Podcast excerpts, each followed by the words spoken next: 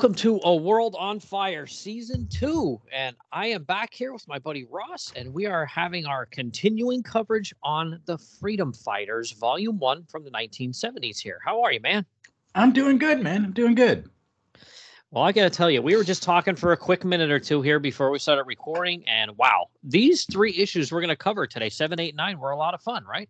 Oh, yeah. I think there was a definite uptick in overall quality. I've enjoyed the other ones, but it, I felt that some of the art was a little iffy, some of the writing was a little iffy. It was always it never kind of gelled, and I mm-hmm. think I think we're seeing we're seeing it solidify. Um, and then I want to check something to make sure I say this before I make a horse's ass of myself. make sure that I want to see and having the same writer for three issues in a row. Yep. Yeah, there was that yeah, helps. Yeah, the same creative team on three issues straight here, and I mean like cover, interior art, and writer on these three straight, and, and they were a lot of fun. You know, it's oh I, yeah, I, yeah, yeah. I really had a lot of fun with them. So, yeah, we can dive right into them. You know, so Freedom Fighters number seven and uh, we're recording this uh, close to Halloween, but this is uh, was a, a Christmas issue, so it's uh, cover dated March April 1977, but the on sale date was uh, right before Christmas in 1976. Uh, so a little bit of a Christmas theme here, but we're gonna have a lot of fun with it anyway. But yeah, Rich Buckler and Jack Abel on the cover here with the artwork. What do you think of the cover on this one? I love it. It's a very, it's kind of a very, kind of not silly, but it's a very uh, co- it's a cover of its time, or even maybe you could have seen this cover 30 years earlier mm-hmm. with all the what is it? The it's all these doll versions of the Justice League beating up on the on the Freedom Fighters, mm-hmm. and and I kind of like it. It's Rick Buckler. I'm a big Buckler fan. I always have liked Rick Buckler. My brother and me will had debates on it because he didn't. He thought he wasn't when he was drawing FF. He was my brother's a huge Kirby guy Mm, so anybody okay. who wasn't Kirby, you know. Yeah. yeah, I've always liked Rich Buckler. He's yeah, like, he's always a very decent artist. I, I mean, I wouldn't consider him like a, a top tier guy, like you know. Oh no, no. John Buscema or anything, but he was still a pretty good artist. He could tell a story, and if you had the uh, good inker on him, he could be wow, wow. Yeah, uh, like I said, this cover's awesome. It looks really yeah, cool. It does. I think the characters are better you know, are well drawn. I think it's it does what it's supposed to do. If you were a if you're a little kid picking this off a spinner rack, oh yeah, in a drugs in a 7-Eleven where I grew up, it would have been a High's mm-hmm. or a 7-Eleven. I don't think High's still exist.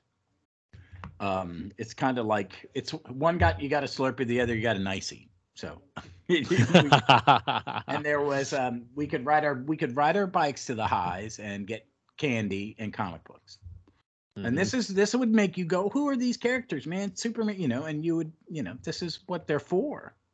Yeah, I got to be honest. If they didn't have the the one dialogue box for a character on the cover, I think it would have even been better because you really from the perspectives on some of these like you can see we have uh, supergirl here and she's punching the ray but other than that okay, I guess Wonder Woman looks small as well, but it's kind of a perspective shot that Superman's flying in from, you know, further away, and so is Batman swinging in from further away. But you actually, other than those couple of things there, couldn't tell that they were dolls. So I, I wish Doll Man wasn't saying, "We'll be slaughtered. These deadly toys have the same superpowers as the originals." You would almost think it, it was the originals, you know? Yeah, but you don't even need it because there, there's a thing at the bottom. Shocking. Will the sensational six meet the final defeat against the doll do- Doom Dolls of the Justice League of America.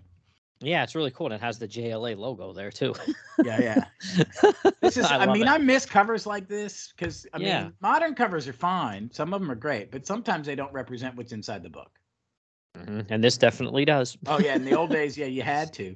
And I also noticed this is are these the first covers that don't have the bicentennial banner across the top? I think so. Yeah, yeah. And they, they, they have the legendary guardians. They're they're trying to give them a like uh, a tagline on mm-hmm. these covers, and this one is the legendary guardians of liberty from World War II, freedom fighters. yeah, it's really cool. Logo looks great. Yeah, great, great cover. I love it. And like we said, yeah, know, Rich Buckler was a, one of the good ones. So, is he doing?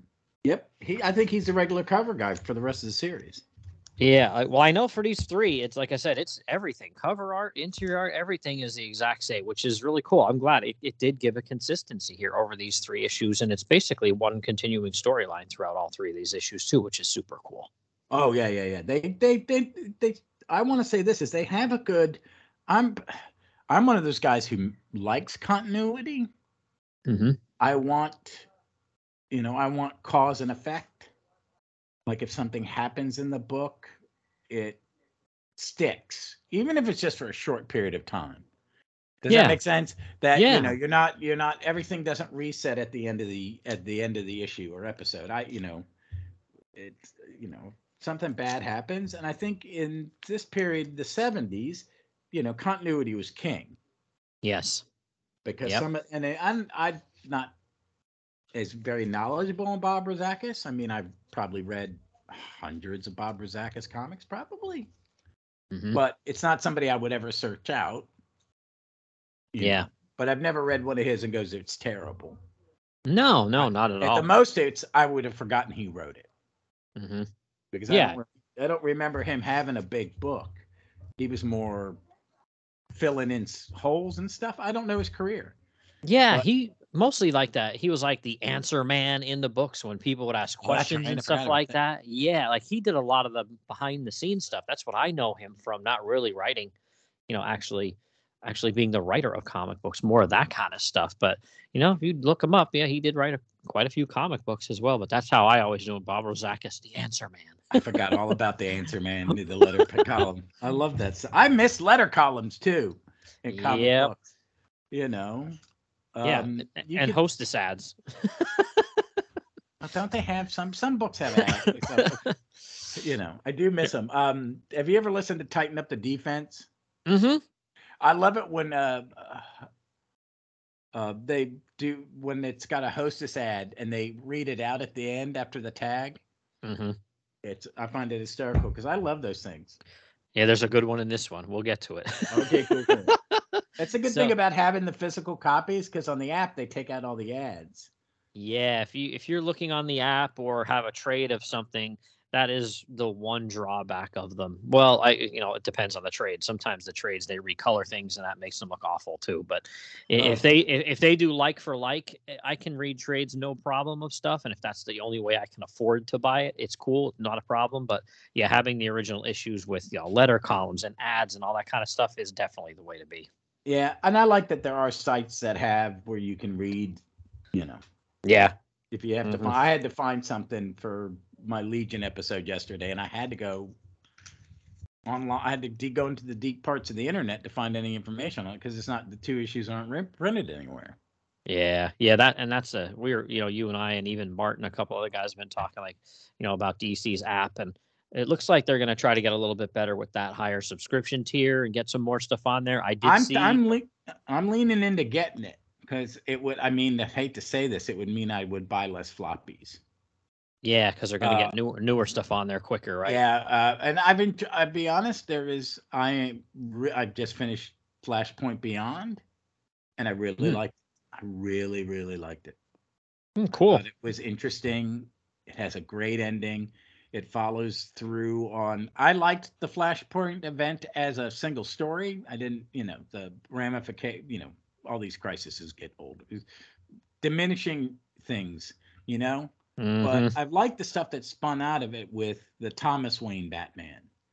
Um, Gotcha. and um, uh, the series called The Button, where it was between the Flash and Batman issues, where they're tying in Watchmen stuff because you know the Watchmen universe. oh, that Doomsday Clock. Yeah. Yeah, well, before Doomsday Clock. Doomsday Clock Oh, less. okay. This is Batman ends up with the comedian's button and the watch. Okay.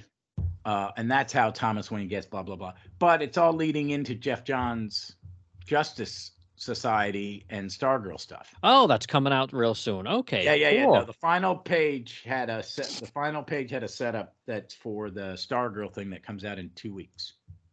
Oh, cool. Yeah, that's really Yeah. cool. So- Yeah, good. Good well, that job. was then. off topic. Sorry about that. yeah, I mean, hey, I'm just excited. I'm excited about Johns' doing Justice Society stuff again. And so, Oh yeah, I think that'll be good. I, I Yeah. think that's going to be something that will be worth looking up, even for anybody that hasn't read anything new in a while. I will probably cover it on my show in real time if it if it's good. If it's bad, I'll wait until it's if it's like the Bendis Legion thing, I may just wait until the end. yeah, me, and me and Jim uh, Feder are going to talk about that this week uh, for the Cub, and because we just have opinions on Bendis's Legion Justice League.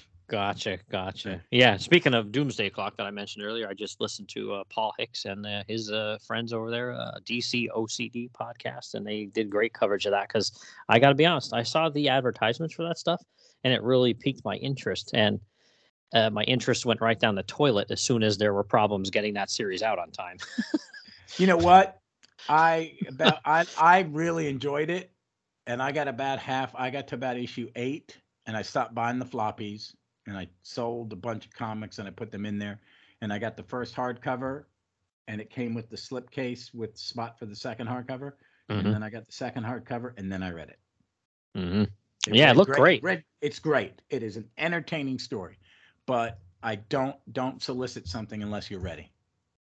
Yeah, You know, I have a problem yeah. with that. That is just that's I don't want there there are issues and there are issues. Unless it's a death in the family, do your job.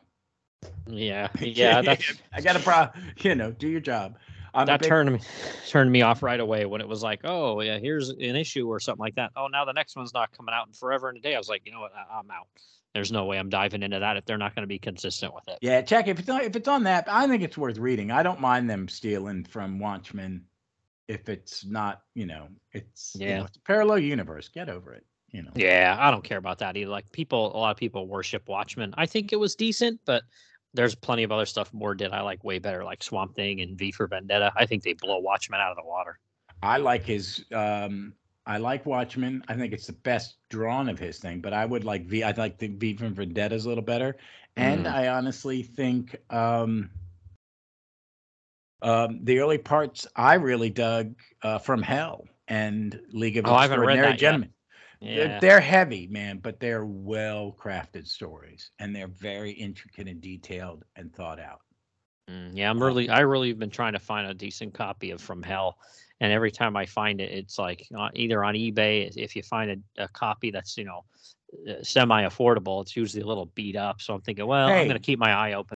So yeah, we've uh, mentioned Bob Rozakis uh, already, and he is the scripter for these next three issues. This storyline here we're going to talk about. You know, Bob Rozakis, the answer man, and uh, we have pencils by Dick Ayers and inks by Jack Abel, which are two guys I always associate with Marvel, especially Ayers.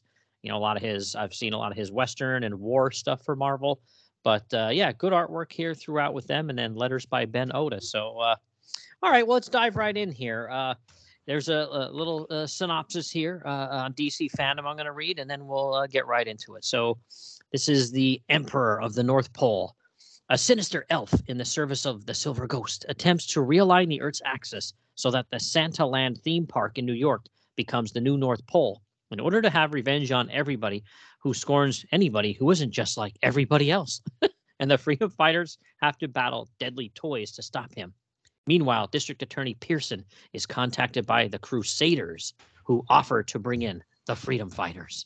All right, so why don't we jump into this here? We'll get to the Crusaders at the very end, and there's some interesting things about them that you and I were already talking about before we were recording, and uh, we will uh, talk about here as well. So, what about the uh, splash page here? What do you think of that? Oh, I like it a great deal. They're all having a pin down uh, Black Condor because he's got these new mental abilities. He's finally getting his new ability. You know, each each member has been given a new ability, except the Ray. The Ray hasn't gotten a new one yet, have they? No, uh-uh, no, he's just the Ray. Okay. and Uncle Sam and the Ray are the only ones that haven't gotten a new ability, and he's losing it. And they're in this cabin or house, house somewhere, and they're tearing Yeah. up. It's a great panel. I think the art in this is. a I like the Ramona Fradon, but I really think the this uh, Dick Ayers Jack uh, Abel art Mhm. is a little bit better. Yeah, And- I, I agree. Uh, and that we're getting it for a few issues in a row is great. I'm not that I don't know a lot of Dick Ayers, but I know. I mean, he drew a lot of Marvel War comics, hmm but you know, I Yeah, don't, I'm not that familiar because I didn't read the Marvel War comics. I know I've read, but I've read. I, I think he did some Nick Fury. Yeah, I know. Definitely, he did a lot of the uh, yeah, the Howling Commandos ones. He he did a bunch of those. Cause I know there were some times where Kirby would do an issue here or there, and then he would fill in, or then he would do a longer run, and he was kind of trying to ape Kirby as best he could. Because I think you know that was a stand thing, like, hey, draw like Jack, you know, because Yeah, Jack's we want book the- sold well. yeah, yeah, you got to and make it look consistent. But I think it's a I think it's a great cover. I like it has the it has everybody up the characters up top in their little Mhm. cards. Uncle Sam question mark. Dog Man Dandero because I don't think they ever touched that. Uncle Sam says it at some point during one of these issues. Like I was at Valley Forge, I was at Gettysburg. hmm I've always been here. That he is. This is kind of where they. And I don't know. I've never read a. I probably read one or two Golden Age Uncle Sam comics, but he is. He is literally that Uncle Sam, the embodiment of America. Hmm Which is crazy, but I like it. You know, what I mean, Yeah, yeah, whoever no, I do too. whoever you know. invented that character, that's great. But yeah, they're at the uh they're having this struggle in this apartment, and it's the apartment of Martha Roberts, which is uh the TV lady who's you know in another i- in on Earth X was uh Dollman's uh, uh, uh girlfriend that died. So she's kind of helping them out because this Dollman, you know, here is on this Earth, and now it's like, wow, Martha's still alive, and he's in love with her, and she's kind of helping them. And when we last saw them, they were hiding out at her family cabin outside of Rutland, Vermont after a Halloween parade. so, yeah. Now, but now it's like when we last saw our heroes, it was Halloween. Now, a few days before Christmas. So it literally, like, you know, almost two months have gone by and they're still hanging out in her family's cabin, Yeah. which is weird. Yeah, nothing. And that for actually for a comic to actually move in real time is so strange. yeah, it is kind of wild. It, it does make me think, like, wow, I can't believe they really pushed it, you know, two months ahead like that. Oh yeah. But yeah, they're having a like trying to subdue him because he's going crazy, like you said, because he's new mental powers. He kind of can't handle it. They do eventually, you know, calm him down, and then uh, we switch scenes to Santa's workshop, and it's Santa Land up in uh, upstate New York, and we see this, you know, nice Santa Claus guy, and he's here, you know, meeting with the kids and you know telling them about you know what they want for Christmas and all that kind of stuff. And then this creepy elf comes in. So I almost thought too, was Bob Rozakis like uh, riffing on the elf with a gun at Marvel? You know, the Gerber. Oh yeah. Well, I just I don't know because it's like I was thinking when I first read it is are, are they saying this is the real Santa that there is a Santa and then okay no no no no no I, I had to go back and reread it. No, it's just some nice guy that owns some Santa amusement area who probably every Chris you know Christmas everybody comes and buys their tree and pets a reindeer, and they have Mhm. a high quality Santa. I mean I think every town. I live in Richmond. There was a Santa at a uh, department store called Thalhimer's, who's Mhm. renowned, and the same guy did it for like 50 years. Wow, that's great. Oh yeah, yeah. We have uh, we have one here called Sergeant Santa. He may have passed away though, but you know he was a former police officer and a sergeant, and he had a big woolly white. He was a little chunk chubby and had a white beard. But I, That's when I got this, it's just this is just some high end thing. I thought you know, but the elf is just how do you? I mean, doesn't this guy whose whole business model is serving kids realize that his number one employee is is evil? Yeah, and because he does look super evil too. He comes and whispers in Santa's ear, and then they show a panel of him on page three there, and he looks really creepy. Yeah. It's like, come on, man. I think little kids would be like, well, I don't want to go near him, mom. He's the little guy's creepy. Yeah, and Santa's like, "What is it, Elf? You know there are dozens of youngsters waiting to see me." And he goes, "Let them keep waiting, Santa. This takes precedence." And he shows like a huge like a screen, like computer screen monitor, and he says, "It's time to put our plan into action if we're going to be true North Pole by Christmas Eve." And he goes, "If you say so, Elf. Just go ahead and do it. I trust you." It's like, what? Why do you trust this creepy guy that's going to do something crazy? Yeah, and when did would I wouldn't trust any employee who built a, a super vil, villain supercomputer in my building. yeah, right. It's oh, Well, like, like- what? in- yeah, and then here we get the mention from the elf of uh, the silver ghost was the one that was like, you know, helping this uh, elf out. Like it was like, you scratch my back, I'll scratch yours, kind of thing. And uh, he's like, uh, he, he's like, it, it doesn't make any sense what he's trying to say. He's like, then as payment for his help, that silver ghost guy can have New York, and I will have the rest as emperor of the North Pole. And he goes, at last, I'll have my revenge on a world that scorns anybody who isn't just like everybody else. So I guess maybe because he's like a, a little person, he's pissed off or something. But then Yeah, they security you know, alarm. you know. Oh yeah, and it's just you know, it you know the Silver Ghost. For how does the Silver Ghost know that you know the Freedom Fighters are going to be well? They because Black uh, Black Condor in his vision saw something about Santa Land, and that's why they end up here. Yeah, they end up creeping around and an alarm goes off because the place is, you know, got security. And uh, he's like, ah, well, I'm going to send some uh, toys after them. So we see the, a really crazy fight here where all these toys attack the freedom fighters. And I love this. It was like toy soldiers shooting at them and they're firing real bullets. And then Uncle Sam has to wrestle a giant bear. That's my favorite part. Oh yeah, that's an awfully big st- bear, and um, Human Bomb has one too. Yeah, it's great. Uh, They and then these little like uh, dolls, like one of them has like a jump rope that it's using like a whip, and then the other ones are throwing things at you know, the Ray and Phantom Lady and Doll Man and Black Condor. It's really awesome. I love it. Oh yeah. It's a really cool fight scene. It's cute. You know what I mean? Like it's very you know with the holidays and Christmas and all that. But uh, yeah, it's a whole lot of fun. I like it. Yeah, I um, and nothing they do affects them. They're just like these super toys. Hmm And then we switch back to uh, Martha Roberts, and she's trying to talk to her uh, boss here back at the TV station and says, uh, "Oh, like she basically wants to go up and cover what's going on there at Santa Land, you know, because he's you know pissed off because he's like the freedom fighters are on a rampage up there, and you know, of course, you know he's like with the uh, DA trying to say everything they do is you know they're being a menace and all that, kind of the J. Jonah Jameson routine, right?" Oh yeah. Mm, it's great. And I love uh, Martha says, I keep telling you, they're not criminals. D.A. Pearson's got a bug up his butt and he's taking it out on the freedom fighters. Okay, yeah, I've read that and I said I don't remember them ever saying butt in a comic before. it was just funny. I'm like, wow, listen to her. Oh, that's that's her boss, man. You know, and she's just like, I'm trying to show the public the other side of the story. And he's like, forget it. You're staying here. And she says to herself, she's monologuing. She says, maybe he's right. Maybe I'm letting my feelings for Daryl, uh, doll man, cloud my reporter's instincts. And then she looks off into the night. Oh, Daryl, I hope you're safe. so yeah, she's like already fallen for him, even though she just met him. Well, I guess now, now technically it's been what, almost two months. So yeah, maybe she Uh. did fall in love with the guy. yeah. Oh, I um, what um, I just I like I think in this too they kind of draw her to to be consistent with the way Fradon drew her. Did you see that in some of the faces? Yeah, I do think so. Yeah, absolutely. Yeah, she she does look a little a little similar to the way uh, Ramona Fradon was doing it the past what three issues I think before this she was on it. Yeah, and I kind of like that touch.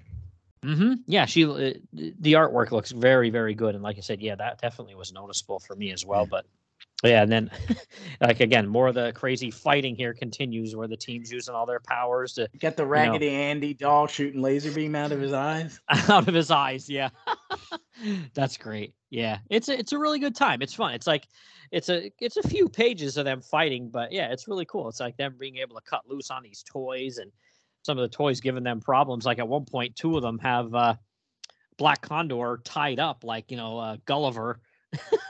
on the on the snow there he's all tied up on like his legs and his waist and his arms and everything i love that Mhm. Mm, yeah, really, really good stuff. I mean, it's it it's just fun. It's just a fun comic. You know what I mean? Oh yeah, it's it's it's. I think in this is a it's a great time of year to have a comic like this.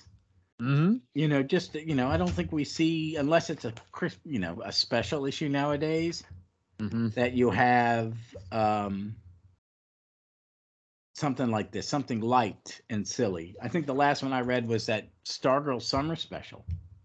Yeah, yeah. It's interesting. I you know it's I feel like sometimes you know comics are just a bit too heavy a lot of time anymore. Where this is just lighthearted and fun, but well, they make the mistake of saying to Black Condor, "Hey, can you use your new powers to try to help us find out what's going on here and who's behind all this?" And of course, he's like, "Attack being controlled by Elf, Elf," and he flips out. And then all of a sudden, we see the Elf here, and now he's got even more toys to attack and it's JLA toys. So we get Wonder Woman, Are they Supergirl. Mego? I want to ask. Are they Mego? I think so. Batman, Robin, and Superman. And the art's tiny bit inconsistent, as he says, you know, these are toys, and he says miniatures. But then you see at one point, like Batman, Robin, and Wonder Woman, they have uh, Doll Man all tied up, and they look, you know, the same size as him. And then I'm thinking, oh, well, maybe he's supposed to be doll size here, I guess. hmm But yeah, they have him all tied up, and you know, Doll Man then just grows and just busts out of them. And I, they do make a on the cover and on the inside here say that oh they're just as powerful as you know the real deal, which is baloney because you know we we get you know the Ray just punches the Supergirl miniature and she smashes to bits, and uh, the human bomb pulls off his helmet to let Superman punch him in the head and explode, and you know he's he's gone. He's just obliterated, which is like, yeah, that would not happen. Superman would not be obliterated by punching the human bomb. so they're definitely not as strong as the their uh, you know uh, counterparts. They're the real Justice League. But yeah, it's that fight goes really really quick. That one's not near as uh, long as the uh, the fight with the toys. But you know the elf starts flipping out. You destroy my army. I can't let you. And Ray's like, that pint sized pest is directing this battle. So I've got to take him out. And he uh, melts a bunch of snow that falls down on him and freezes the little elf guy. And uh, then the, the fuzz shows up and they, uh, you know, they're going to arrest everybody but the freedom fighters then take off, right? Oh yeah. Um, Yeah. And then they cut. I um feel sorry for the elf. They can't because he's frozen. I is he dead? I mean, Yeah. he flash I frozen. don't know. He looks. Mm-hmm. Yeah, he's just there, covered in snow and ice, not moving. But the the the doll man does say the police will be the ones to get to question him. So I guess he's just frozen there for a minute, and they'll bust him out of there. And the cops just immediately start shooting at the freedom fighters. But yeah, switch back to uh, D.A. Pearson's office, and here we have an interesting uh, interlude. So he's watching Martha Roberts on TV, and she's trying to, you know, uh, exonerate them in her own way without getting fired. And Pearson's like, bah, thousands of dollars in damage to Santa Land, all caused by those fugitives. And she makes them sound like heroes. If only someone would. And all of a sudden, someone out of panel says, Catch them, Mr. Pearson. We'd like to volunteer. And you turn the page, and on the very last page, we see Pearson say, Who are you? And we have some familiar looking, uh, uh, air quotes, heroes here a a, uh, a an aquatic guy with a trident called Barracuda, and then uh, a man with a shield with stars and stripes that says his name is the Americommando, and his sidekick that's in a little uniform, Rusty, and then two flaming characters called Fireball and Sparky. Oh so my god. yeah, the Crusaders are basically the invaders from Marvel. You know, Namor, Cap, Bucky, Human Torch, and Toro. Oh yeah, yeah, That's a that's basically who they are. yeah. And the I, I, the co- the costume designs I like, and but I think you know they maybe not hundred percent executed well in this first. Mm, yeah, I mean, to me, they all look okay except Fireball and Sparky. Them being like the, the the flames in their uniforms doesn't look great. The rest of them look okay. You know, I, I'm I'm cool with the rest of them. They look all right. You know, it's like okay, okay, cool, whatever. But I I have one comment for uh, Fireball and Sparky is all I every time I look at them, a song from a Christmas special starts running in my head. I'm Mr. Heat Miser. oh yeah, I haven't seen that one in a long, long time. Oh time. my God! So yeah, I just keep thinking about that. Santa, what is that? Santa Claus. The Santa Claus is coming to town. Yeah. Yeah, that's all I can think of. It's Dick Shawn. I think it's Dick Shawn who played the Heat Miser. So look at that. It, it it's hysterical. Um, I think they're a little bit. They're executed a little bit better in the next the next issue we're covering. okay. Um, Yeah. I'm not sure. It's really close to the the American Commando is just. There's an analog, and then there's like you know having the stripes on the waist, but them just going. You know what I mean? Mm-hmm. Yeah. Uh, yeah. Yep. Totally agree. It is so close, but and, you know it's done. At, this is an homage. You know, I mean, Yeah. this is his answer to, you know, he created. You know, this is Squadron Sinister, which is and Squadron Supreme, which was an analog for the Justice League. Yep. Uh, Roy, did, Roy did. Yeah. Um, you know, and then it all got retconned in uh, in different ways. Like what issue? It's in the '80s um, when Roy was writing Avengers, not '80s decade, but issue number '80s, where um, Kang and uh, the Game Master having a contest using the Avenger, the Avengers. Oh yeah, yeah, that's yeah, a good one. And, and Yellow Jacket, Black Panther, and I forget who the other one go to end up in France during the Second World War and battle Cap, Submariner, and Human Torch. And then Mhm. years later, Roy in the Invaders showed you the other side of that story, hmm how it Yeah. affected. So you know, Yeah, good stuff. yeah, it is. And that and so this is this is also I find that you know this is Bob Rozakis going, hey, you know, Let's have some fun. let's have some fun. Roy's all you know. We all know who Roy is. We appreciate Roy, and he did did the Invaders a few years ago. By this time, I guess the Invaders was canceled. Um, I think that it- went. No, I think that went till.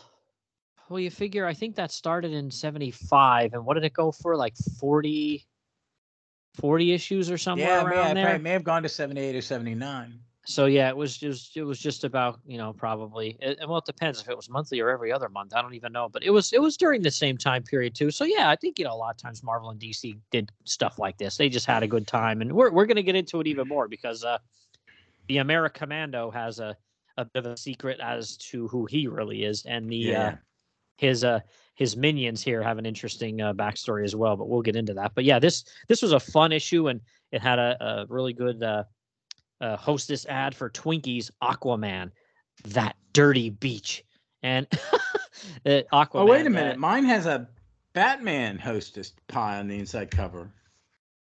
oh no way! Yeah. What? This is on like page like four or five. Oh, okay. No, on the inside cover of my Batman, the world's upside down for a hostess cherry pie. Oh yeah, that's wild. Yeah, but this is like uh, uh, it's hilarious. So it shows it's like a Jaws riff. Like there's a bunch of sharks on the beach, and this guy, I don't know if he's supposed to be Mayor Vaughn or who he is, but he says, Aquaman, I know you can depend upon you to remove this stain from our beaches. Without your help, our beaches are sunk because there's undersea creatures attacking swimmers. And Aquaman's response is, Something smells fishy. I'll investigate. You can depend on me. so I'm like, uh, smells fishy, but he goes underwater and there's sharks and he's trying to, you know, use his telepathy to tell them to knock it off and they won't. And it's because a uh, half man, half squid that he calls Slud Jack is uh, controlling them and he eventually gets them to stop and they all sit around and have some uh, Twinkies together. Okay, yeah, I found it. I was looking at my the next issue. I was like, "What the heck?" Uh, and I love that it's a Curt Swan ad. Mm-hmm. And this, this again, this one's got really great stuff in it because you flip the page and there's a Dollar Comics ad, which is a really, really cool ad. Those Superman 80 page family. giant dollar. Yeah, man. House of Mystery, really good stuff. And then there's a couple other things too. Like there was a uh, a page in here. I think it was uh, right in the middle of the book. Actually, on the left hand side, there's ads for like you know all the normal stuff. But on the right hand side, it says, "And now we interrupt this comic to bring you a word from your new publisher," and it's to announce that Jeanette Kahn has taken over as publisher, which is really cool. Yeah, it is. Jeanette Kahn did a lot. She really righted the ship for in some ways for DC, and I think um, she did it. She she was a good steward of the company when she was the publisher. Yeah, and then you flip that page too, and there's a, a cool advertisement of Superman coming out of a phone booth with his uh, Clark Kent clothes in his hand, and it's for the DC Direct Currents hotline. I thought of you- dialing that to see what you get now. and then I like 13th issue of uh, Amazing World of DC Comics with uh, Mixie there. That's really cool too. But yeah, really, really good stuff. And then in the very, very back, we get an advertisement for uh, Black Lightning coming out. You know, really awesome advertisement, full page on January 4th. Look out for the explosive first issue of Black Lightning. oh yeah, I I don't think I've read much of that of that Black Lightning run. I think I know more from outsiders. Yeah, I haven't read any of that at all. I think the only uh, I've read, the only thing I've read of him is yeah, maybe a little bit of Batman: The Outsiders, and then uh, I think I might have read that issue where he was in the JLA, and they try to recruit him, and he's like, "Yeah, get out of here. I'm not, I'm not joining Nice. the J. you, you jive. Oh, yeah, that's during that-. Yeah, that's right. Is I think that's from Len, Len, the Len Wein run, isn't it? I think so, yeah. But I, I, I think I have read that. I'm not sure if I just have that issue or if it's on the app where I read it. It's but it's hilarious. I love that. If you ever get a chance, read some of that um, um, Mike W. Barr, Jim Aparo, Batman and the Outsiders. It's a pretty good comic. I like. Yeah, yeah. I think I have uh, the first maybe ten or fifteen of those, and then that's all I have. I think they're fun. I think it's a good book. And also when they did a reboot of it, when they did, uh, Mike McKone and Geoff Johns did a reboot of Teen Titans, and they kind of interlocked them. And Black Lightning's daughter, Thunder is her name, was mm-hmm. in it. Um, I thought that was a good run for the first forty or fifty issues. Oh, cool. Um, yeah. Yeah, yeah. But uh, definitely check out the 80s stuff. It's good. I mean, it's got, you know, it's got Geoforce and, and it, it, it's a really good team book because it got a good grasp on all the characters. Yeah, you know what I mean. And no, yeah, while, I think it's it's a very underrated team book. While we're talking about it, you know, we can uh, plug uh, uh, the Outcasters, the uh, Batman, the Outsiders podcast with uh, Tim Price and uh, the crew over there. So definitely, yeah, I haven't listened that to that. Out. I, I'm gonna, I, may, I, I keep thinking about listening to it because I'm jumping around listening to. There's so many good podcasts right now. There is. You can really like. I'm lucky enough to have a long commute for work, so I get to listen to a lot of stuff. And I am behind on that one. I did listen to the ones that I have the actual comics where I read along, but then I haven't uh, tuned in since. So I definitely need to get it in gear and uh, listen to more of that for sure. So, mm-hmm. all right. Well, why don't we move on here? Freedom Fighters number eight, and this is a cover dated May June 1977. And uh, again, Rich Buckler and Jack Abel cover here. So this is a cool cover here. We uh, see our buddy uh, Uncle Sam throwing a left hook here and clobbering uh, the America Commando and says, "Take that, you shield slinging traitor! I'm the symbol of America." So again, Rozakis and crew here kind of riffing on uh, poor Captain America getting beat up here. oh yeah, I like this cover. I mean, yeah, you know, it's it's action packed. It's it's gonna make me pick it up. Mm-hmm. You know, um, I think the characters look a little better than they did, you know, in the last panel of the last issue here. Yeah, I think there's only one gaff. We can see the human bomb, and he's using some kind of powers that I didn't know he had, unless he got new powers as well. He's like shooting laser blasts from his hands. Mm-hmm. But other than that, yeah, really good cover. It's like a yellow background, and you have the two, the Human Torch and Toro you know, analogs blasting Black Condor and Human Bomb fighting the the, the Namor analog. Yeah, it's really cool. Yeah. Um, really cool. Yeah, I liked it a lot. I like a good Rick Buckler cover. Yep. Yeah, I, I, I got no problem. I know some people bag on Rich Buckler or say he was swiping things or this or that. Mm. I, I, I got no problem with Rich Buckler, man. I like his stuff. No, he, he you know, it's called reference material, man. People artists use it all the time. Yep, yep. Not not anything to get excited about for me. So, all right, well, let's jump into this one. So, D-Day at Niagara, uh, and it says uh, the Crusaders were originally a fictional team of superheroes appearing in Earth One comics during World War II. The Crusaders then appeared for real on Earth One during the 1970s, offering their services to New York City District Attorney David Pearson to help capture the freedom fighters who were at that time fugitives because they were believed to have been working with the villainous Silver Ghost. Pearson gave the Crusaders the authority to pursue Uncle Sam and his group after a report that they had caused a blackout in upstate New York. so, all right. So, yeah, right on to the uh, splash page here with, you know, the action already in progress. We see uh, both uh, super teams fighting each other. So, what do you think of this? I like it. I like it. It's a nice, I've kind of missed, I kind of like the idea of a second cover. The mm-hmm. splash page acts as a second cover.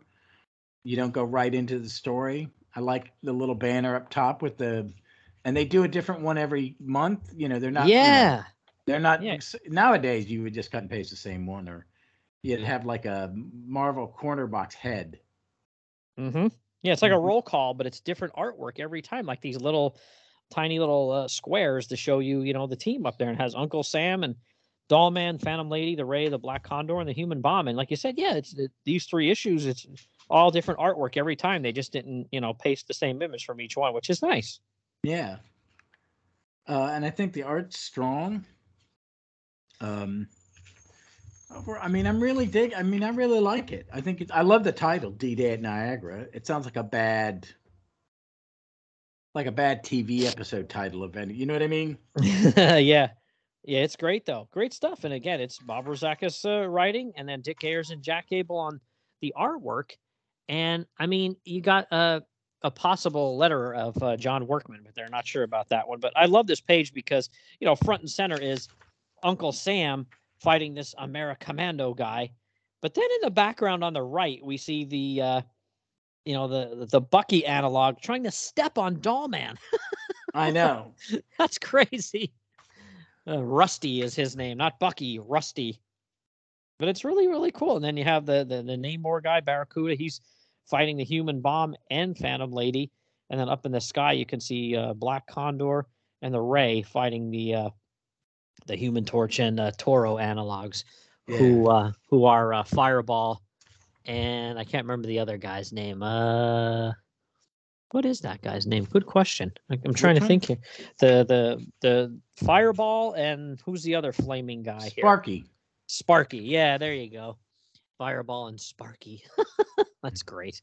But yeah, so that's what's going on here. So, you know, you switch to I mean that was a bit of a preview, but you know, you turn the page and you know, we have, you know, since they asked Black Condor to use his powers to figure out, you know, his new uh, mental powers to figure out what was going on with the elf there in the last issue. He's going berserk again, and you know they're trying to get a hold of him to calm him down, and he's just going absolutely bananas. And you know, Uncle Sam almost gets killed in the process. Almost goes over the uh, over the the falls here at Niagara Falls, right? Mm-hmm. yeah, this is great, funny, funny stuff. And then we switch back to the office of the DA, and uh, the the the team here is uh, the invaders analogs are here, and they're trying to convince him to, you know, let him or let them go after uh, the freedom fighters. And of course, you're just thinking, why? Where did these guys come from? Why do they want to go after the freedom fighters? Doesn't really make sense, but I like uh, how they're all watching television and Clark Kent's on the TV. oh yeah, because he's like the Walter Cronkite of the W. What is it? GBS network. Yeah, yeah, he's you know on on television now, not just a, a reporter. He's a, a, television reporter now, and he says about how there's a a power failure because you know the Ray screwed up at Niagara Falls, and basically you know more uh, uh more uh, uh, sludge thrown at the uh, freedom fighters here. They're really uh, taking a beating here in the media, but the power goes out then at the DA's office, and you know he's like, okay, well let's uh let's try and figure this out, and we see uh, Martha, then she's with her boss, and she's like, "Listen, I'm gonna. I've been reporting on the freedom fighters all along. You got to let me go to Buffalo." And he's like, "No way." Well, then the power goes out there as well, and she uses that to uh, take off to uh, go uh, uh, report on the freedom fighters. But we see them, and they're up at that crazy uh, Niagara Falls area. And I love it says there's a caption box that says where we find the freedom fighters holed up in a deserted refreshment stand at Niagara Falls. oh my god. That's great. So they're kind of going gonna eat. They're going to eat all the um, dr- uh, what is it? Drumsticks and uh, bomb pops before they melt. Mm. Or all the snacks in the place because yeah. I don't know how he did he. Why is the water not running at Niagara still? Did he? He didn't evaporate the river, did he? Yeah, I thought he just used his power to kind of like slow it down there so Sam wouldn't get killed when he was coming down. Because Sam ends up saying he went to the, towards the bottom and he can't fly, but he his legs are strong enough to like almost like uh, jump like the Hulk used to. You know, okay. he would jump from you know pretty far like that. So I'm just thinking, okay, I'm not sure why. You know, they're acting as if uh, it's it's like he didn't freeze them. You know what I mean? Like he doesn't have freezing powers. He has like mm-hmm. you know heat powers, like light ray powers. So yeah, he can't like stop a whole river. Maybe that like few seconds for the falls, but yeah, that was a little incongruous there, to say the least. But yeah, so they're they're in this uh, refreshment stand talking about what they're going to do next, and you know they're trying to you know convince, uh, thinking about trying to convince people that you know they're they're the good guys here. So they say to the Ray like, hey. Why don't you go over to Buffalo here, you know, which is right by Niagara Falls, you know, the American side? And he says, you know, light up the city there with your power so people can see what's going on and what they're doing and maybe it'll be a good gesture you know a, a good faith uh, gesture here so they'll realize we're the good guys. So he flies over and does that, but literally within like two minutes, he's attacked by uh, uh, Fireball and Sparky, and they're like, "We're gonna bring you in, you criminal." So he goes back and forth with them fighting for a bit, and then he realizes like I, I got to go warn Uncle Sam.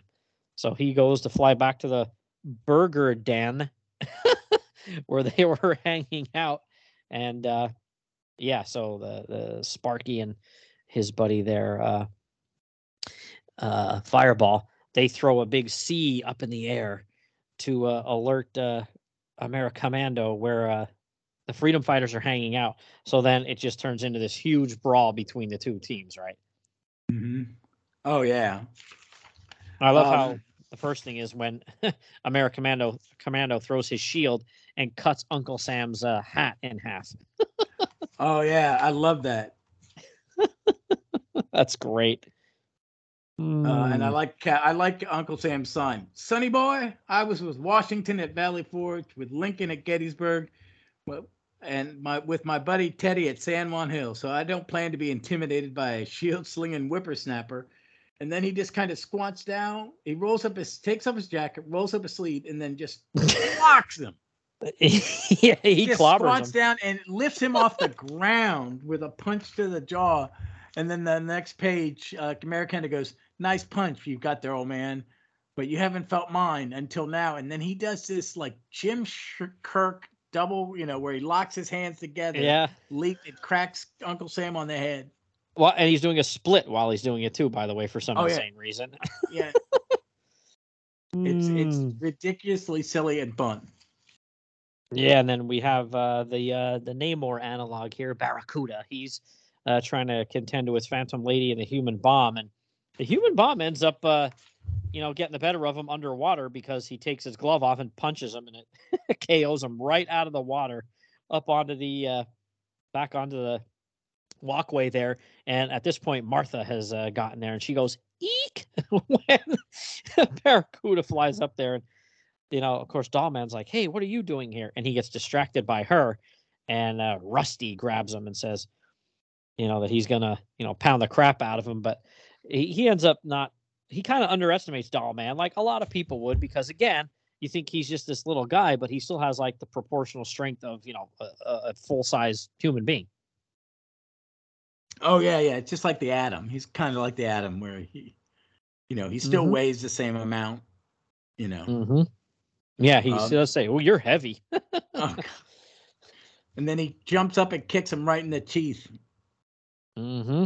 Yeah, and you're thinking, okay, maybe he's out for the count now. But slowly but surely, here the uh, the Crusaders end up, you know, kind of getting the better uh, of uh, the Freedom Fighters, which I, I wasn't expecting that. I didn't think that was going to happen at all. I thought maybe it would be like a stalemate, and then you know, uh, they would you know fight again, live to fight another day. Both teams would kind of go their separate ways and then come together again. But like I said, they the Americommando here, he's going toe to toe with Uncle Sam and he kicks his shield up in the air and it hits Phantom Lady and knocks her out. And then that, you know, distracts the human bomb and Barracuda uh, is able to uh, surprise him and pulls his helmet off and cracks him over the head. And you just see this big kabroom and you see three, po- three people go flying. So I'm assuming it's human bomb, Phantom Lady, and Barracuda kind of all knock each other out. Yeah, because everybody's knocked out except for Americommando. and, and Sam, and then he clobbers Sam because he uh, gets distracted by that huge explosion, right? Mm-hmm. Yeah, which is he- great. We get the he- reveal. Yeah, and it's drawn again like Fradon to emulate how she drew him with that kind of. You know who he looks like? Stagg from Metamorpho. Oh yeah, he does. Yeah, I was almost thinking like a psychotic Magneto in some iteration. Well, that but too. Yeah, yeah, yeah. Oh, in the seventies when people would use Magneto and he was just a blah ha ha villain. off, off the wall, oh Gonzo. my yeah. god, it was terrible. It was terrible. But that does look like the guy from Metamorpho. You're right. Yeah, it does. Yeah, he pulls off his uh, mask and says, "I'm really uh, Raphael Van Zandt, the deceased silver ghost." And then we do see uh, around the corner, Martha is watching all this and says, "Oh my lord!" So now she knows at this point that uh, you know the the freedom fighters were getting set up here, and that you know the uh, Americommando and his uh, Crusaders here, there's something not quite right about them. So that's interesting. I do like how this ended on a cliffhanger, but yeah, like I said, I was still really surprised at uh, how it ended with the Freedom Fighters getting uh, KO'd here. Yeah, I really did. I love. I thought this is a great comic. I really do think this the book's getting better and better. We're yeah, seeing, we're seeing big upticks. Mm-hmm. Yeah, it's a lot of fun. It's one of those comics that you read and it's fun and it's got this ongoing story, you know, uh, through a few issues at a time here. Really, really, really cool. So, all right, well, why don't we jump into uh, Freedom Fighters number nine? And this is a July, August 1977 cover date. And again, like we we said, you know, same creative team here. We've got Rich Buckler and Jack Abel on the covers, and then interior it's Bob Rozakis story, Dick Ayers pencils, Jack Abel inks, and Gaspar Saladino letters. So, all right, cr- uh, cover here. What do you think of this one? I love this cover. Yeah, I love that the kids got freedom fighting comics. There's the wanted poster, and the American Man is standing in front of the wall with the poster, and, de- and coming down the street of the freedom fighters, do do do do do, just walking down the street. yeah, this is great. And the kids that you see in the picture here uh, that are talking to the Americommando, uh, he is saying, only you kids can help me defeat these enemies of America. And there's a wanted poster of the freedom fighters there, which is fantastic. And this is actually what happens here. We're going to come to see in this issue that uh, this uh, Americommando guy, or now that we know it's the Silver Ghost, he recruited fans of these comics to uh, use some kind of insane machine to give them temporary powers to uh, kind of like be his minions here and carry out what he wanted to do. So yeah, this is really really cool. So all right, well let's jump into this one. So this is Blitzkrieg at Buffalo. The freedom fighters seemingly defeat the Silver Ghost and free his captive, Martha Roberts. District Attorney Pearson is murdered, and Dollman is found holding a smoking gun. So, all right, let's just jump right in. So, again, like you said, awesome splash page. And what makes it even better is the, you know the roll call at the top, and again, all new artwork, right? Yeah, um, and and I think they're. I like the Uncle Sam one because it's the rolling up his sleeves kind of battle. Which mm-hmm. I don't know if you ever read the kind of like the Alex Ross miniseries years ago. Mm-mm, no. and and even in um the God is it Palmiotti wrote? Yeah, the Palmiotti oh, okay. recent uh freedom fighters that, that that Uncle Sam is a bit more gritty. Yeah, he is, um, but he is the living embodiment of America. He's like he's like a you know not a god, but you know, uh, almost like a mystical kind of being. Yeah, just like you know, um, I don't know if you ever read Astro City, but they had a character which was uh, Busiek's uh, version of him, which is called the Old Soldier, who would only appear in certain eras, like when the country needed him. Oh, okay, I gotcha. Yeah, That's so. He, when the country didn't need you, he'd disappear. But sometimes, and sometimes he would appear and not. He would fight against the p- government because, like Vietnam or something like. You know what I mean? He would. Oh, okay. So you know the country needs this. So that's what he is. I like him in this, um, and I like that they're kind of, you know, they. It sounds silly, but the simple fact of him taking off the jacket and rolling up his sleeves to move forward and fight and to be a bit of a brawler I've liked. And I like that the panel up here above the title thing is him with his sleeves rolled up, getting ready to fight. Mm-hmm. Yeah, really, really cool. And yeah, now we see uh, our uh, our heroes here. They're all they're not strapped down, but they're like yeah. on the floor, and I guess just knocked out. And we can see there are these tubes coming out of this machine that says "danger, high voltage," and the Ray has like a kind of a clamp on his arm, and then I'm assuming Doll Man does at the other end too to like kind of complete the circuit, if you will, here, right? Yeah. Yeah. Uh, what's his name here? The Silver Ghost is and now he's you know he's not even going to wear the uh, he's not even going to pretend to be the Americommando anymore. He just has his uh, uniform on, but no mask, and he says, "Ha ha ha ha." Once the power is turned on, the freedom fighters will die, and no one will prevent me from taking control of Manhattan Island. so I mean, he's got such limited goals. Yeah, yeah. He doesn't want the villain. world. He doesn't want the world. He doesn't even want the country. He just wants Manhattan. I say give it to him. yeah. but oh, he's like, you know, he goes, a pity I can't stay and watch my foe's execution when I must return to my unwitting allies, the Crusaders. Can't let them find out that they've been duped so it's like, oh, okay. So now at this point, you're thinking they're not really evil. You know, they're really thinking, you know, this Americommando guy has a good cause here and they're to, you know, help him do it. But now we know that uh, Martha knows better. She knows that he's uh, the silver ghost, but obviously the team of the Crusaders does not. So, you know, she kind of wakes up Barracuda here, who's still knocked out from that explosion with the human bomb in the uh, previous issue. And she tries to explain to him, like, you're being duped. This guy's name is the Silver Ghost. He's just bad, da da da da da. And Barracuda's kind of like, hmm, I don't know about this. Well, Americommando, you know, Silver Ghost shows up and he hauls off and smacks uh, Martha because she's starting to tell the truth in front of the rest of the team. And I do like how, you know, we have Barracuda here. He he kind of sticks up for and is like, yeah, man, like it's one thing to like question this or say this or say that, but he says, I won't stand by and watch you manhandle any woman. And he clobbers uh, Silver Ghost with his trident. But then uh, uh, Silver Ghost has his shield here and clobbers him over the head. And they get into a little bit of a back and forth here, but uh, Barracuda ends up getting knocked out, right?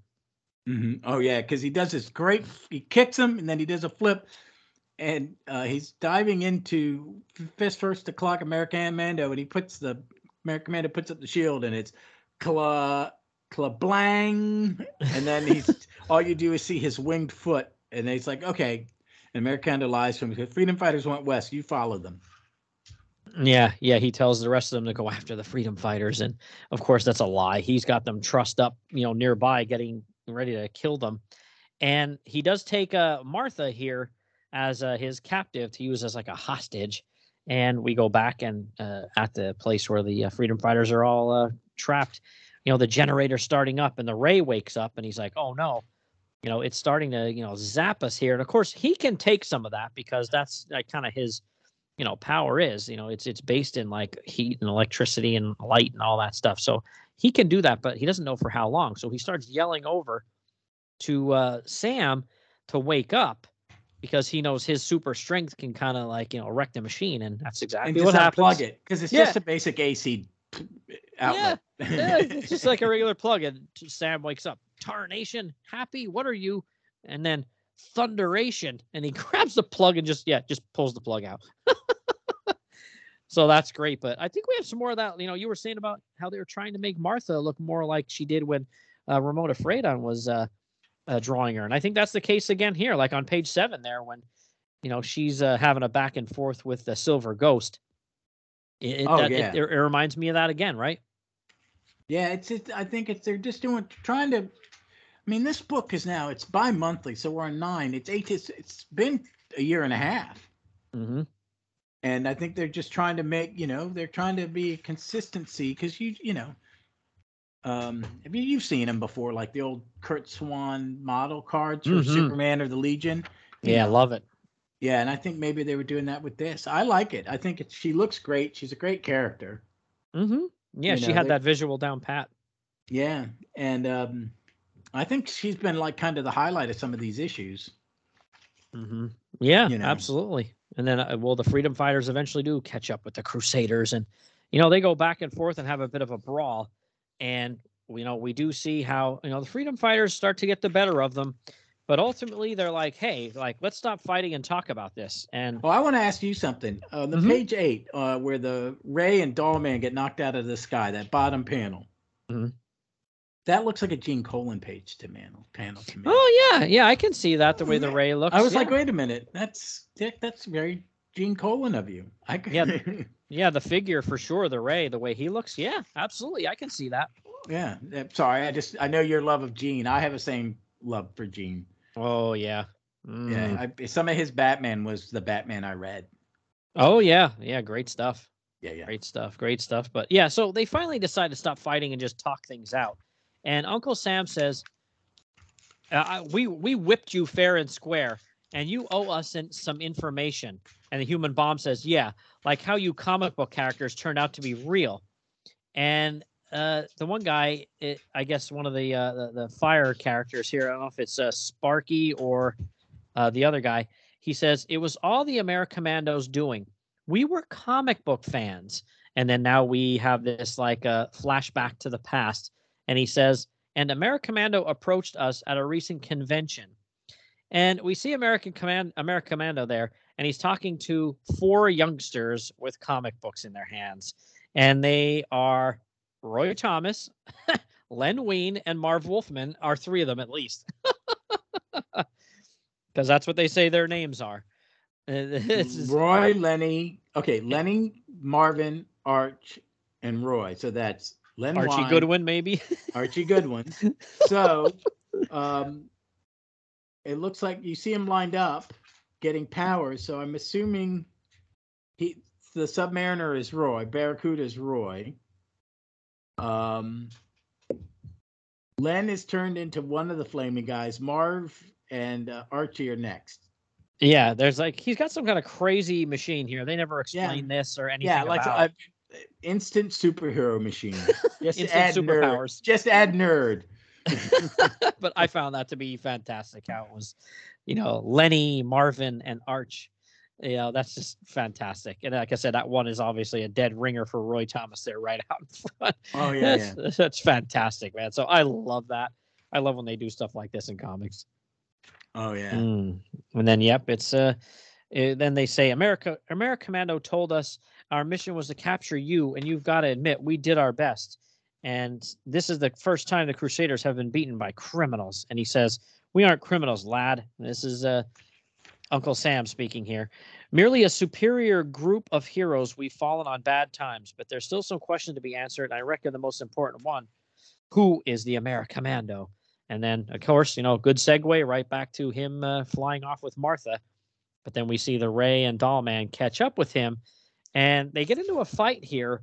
But at this point, Doll Man, since uh, the Martha on Earth X died, he wants to stay with her instead of going and helping the Ray fight. So that kind of, you know, is uh, uh, you're, you're thinking, wow, the Ray's going to get killed. He's he, he's not going to be able to stand up to the Silver Ghost by himself. But this is an interesting part here. So uh, he's having this dilemma, uh, Doll Man. He's going to get away, and Martha's like, "Please, Daryl, don't leave me alone." And then Daryl says, "I lost Martha Roberts once before because fighting was more important. I can't let it happen again." And the Ray says, "I'll try and remember that while I'm trading punches with that bozo pal." And then we see Martha and uh, you know Daryl Dollman uh, embrace, and she says, "He doesn't have to fight anymore, Daryl. I can testify that the Silver Ghost is still alive. The freedom fighters can be cleared now." And he says, "Sure, Martha, sure. Now you just rest quietly." And then when you turn to the next page, there's a caption box that reads, "The words of Martha Roberts are convincing." And not too long after, in the office of New York City District Attorney David Pearson, here's Dollman apparently, and he says, "Mr. Pearson," and he says, "You," and he goes, "You've got a lot of guts coming back here. I hope you realize you won't be leaving again." And then he monologues to himself, "I'll use my buzzer to signal for help." And he says, Dollman says, "I've realized there's a better way than running from the law." So all of a sudden, Pearson gets this really scared look on his face and says, "What are you doing?" Not me. No, don't. And yarg and kablam.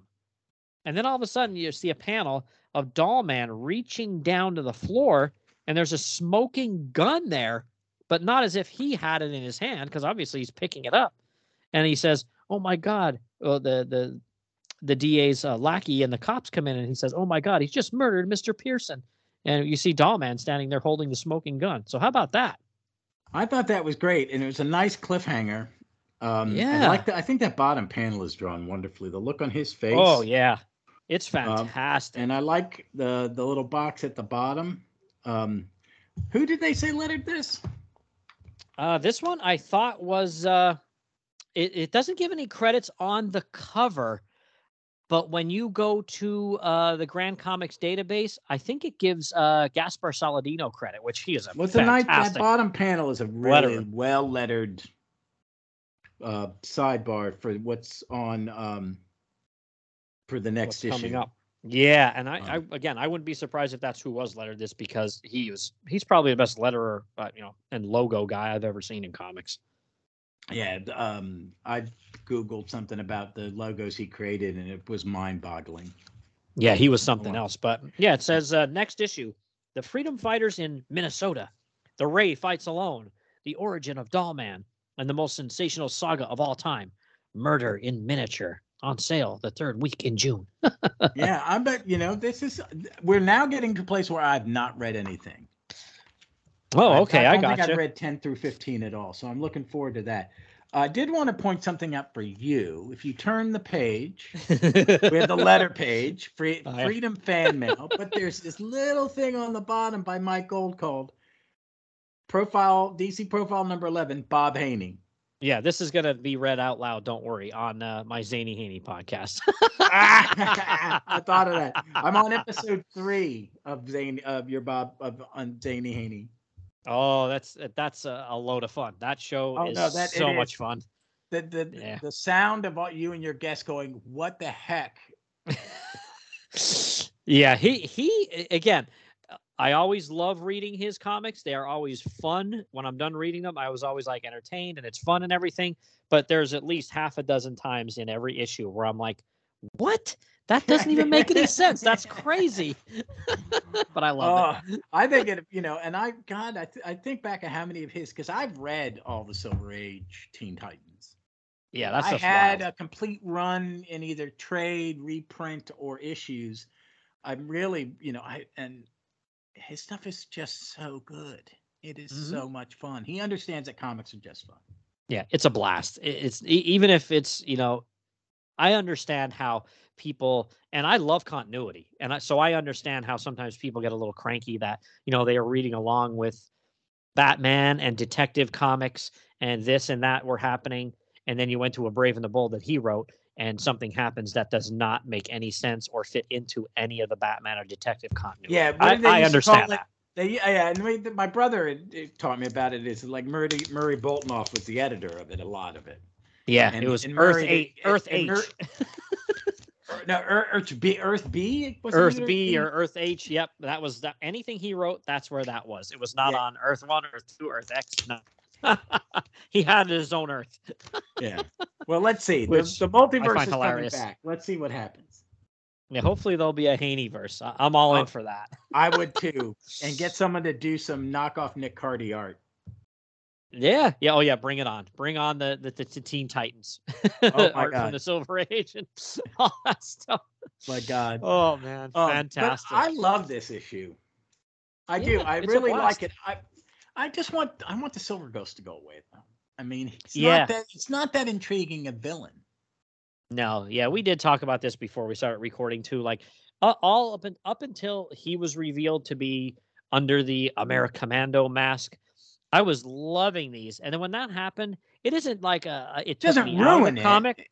Yeah, but I mean, It it just kind of was like, oh, oh man, him again. Like they need another villain here, and they need another villain uh, uh, stat because Yeah. you know there's only what 10 11 12 13 14 there's only six more issues of this comic left that's it so i'm hoping we get at least one other if not two other really cool villains before the end here other than silver ghost Yeah. Yeah. Yeah. so okay that's going to wrap up these three issues but man they were a blast and i will say too uh, there was a another marvel connection here so with these crusaders you know they were also um kind of analogs for uh, invaders uh, an invader story so invaders 14 which is cover dated march 1977 uh, that one has uh, some uh, he- uh, uh, I shouldn't say heroes in it.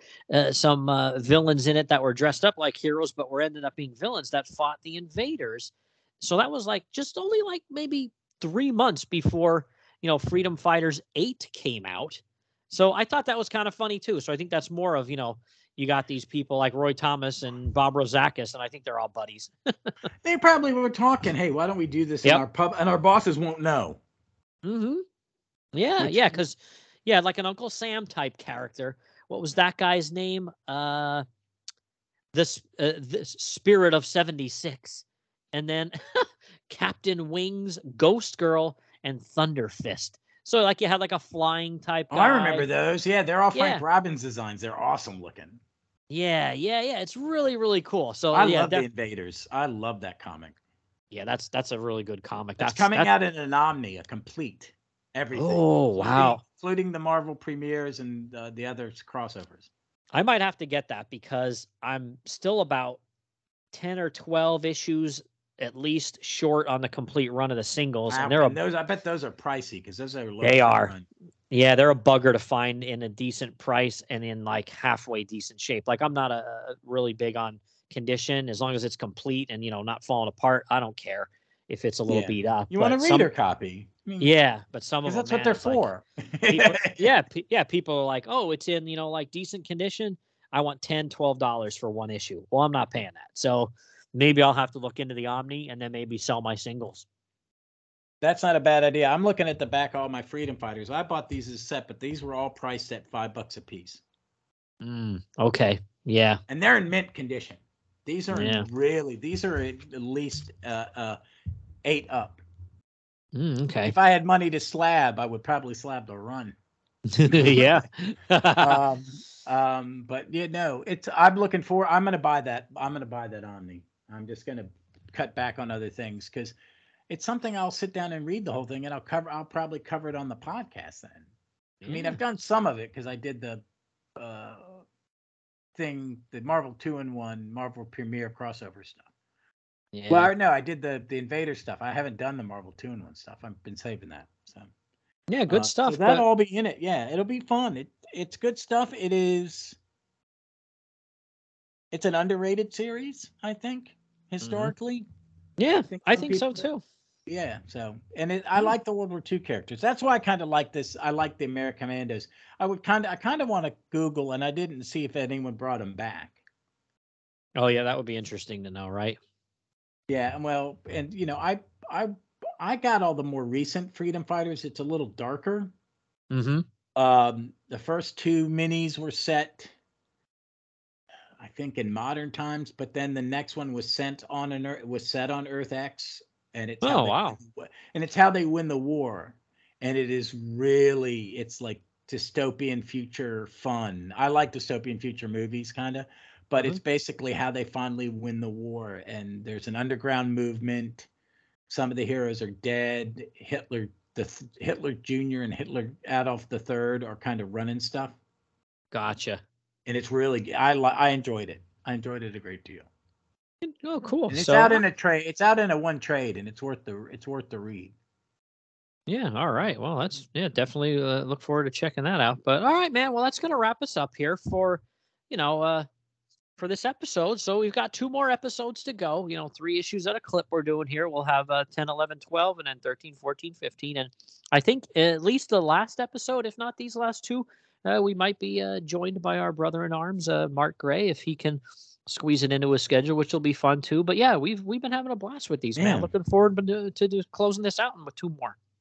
Yeah, I'm excited. I've been really enjoying. I'm I'm enjoying to go into the next six issues kind of blind. Yep, and then we're also going to be covering, you know, a few more issues, uh, stories too of the uh, uh, JSA uh, Super Squad All Star Comics from the seventies there too. So, so pretty. It's Yeah, we're we're having a blast with that. So if anybody's looking for coverage on that, we have that as well. So definitely check that out. But uh, if anybody's looking to find you, where can they uh, get a hold of you out there? Uh, you can see me on either my podcast. My comic book one is Stop Let's Team Up, and that is at just Google Stop Let's Team Up. It's Stop exclamation point Let's Team Up exclamation point. Um, I do three episodes a week when I'm feeling good. I kind of had to take a break this week, but um, play catch up. But uh, or you can catch my Doctor Who podcast at Gallifrey's Most Wanted, um, and I do that comes out once a week, uh, and we jump around and talk different Doctor Who subjects. So come on, check us out. It's a lot of fun. Yep, awesome. And then, like you said, definitely uh, find you on uh, Twitter there as well. Seek you out. It's uh, at JSA, the number four, the letter E, right? Yep. Awesome. So, all right, my friend, that's going to do it for this one. But uh, yeah, everybody uh, hang loose because there's uh, two more episodes of Freedom Fighters coming your way. Mart and I had some scheduling conflicts in uh, October, but we're going to uh, finish off uh, Steel with uh, two more episodes. And then, like I said, we're going to cover a few more stories from the uh, the 1970s All Star Comics revival as well. So, plenty more to come. And uh, definitely stay tuned because we're going to bring it to you. All right, my man. All right. Take care.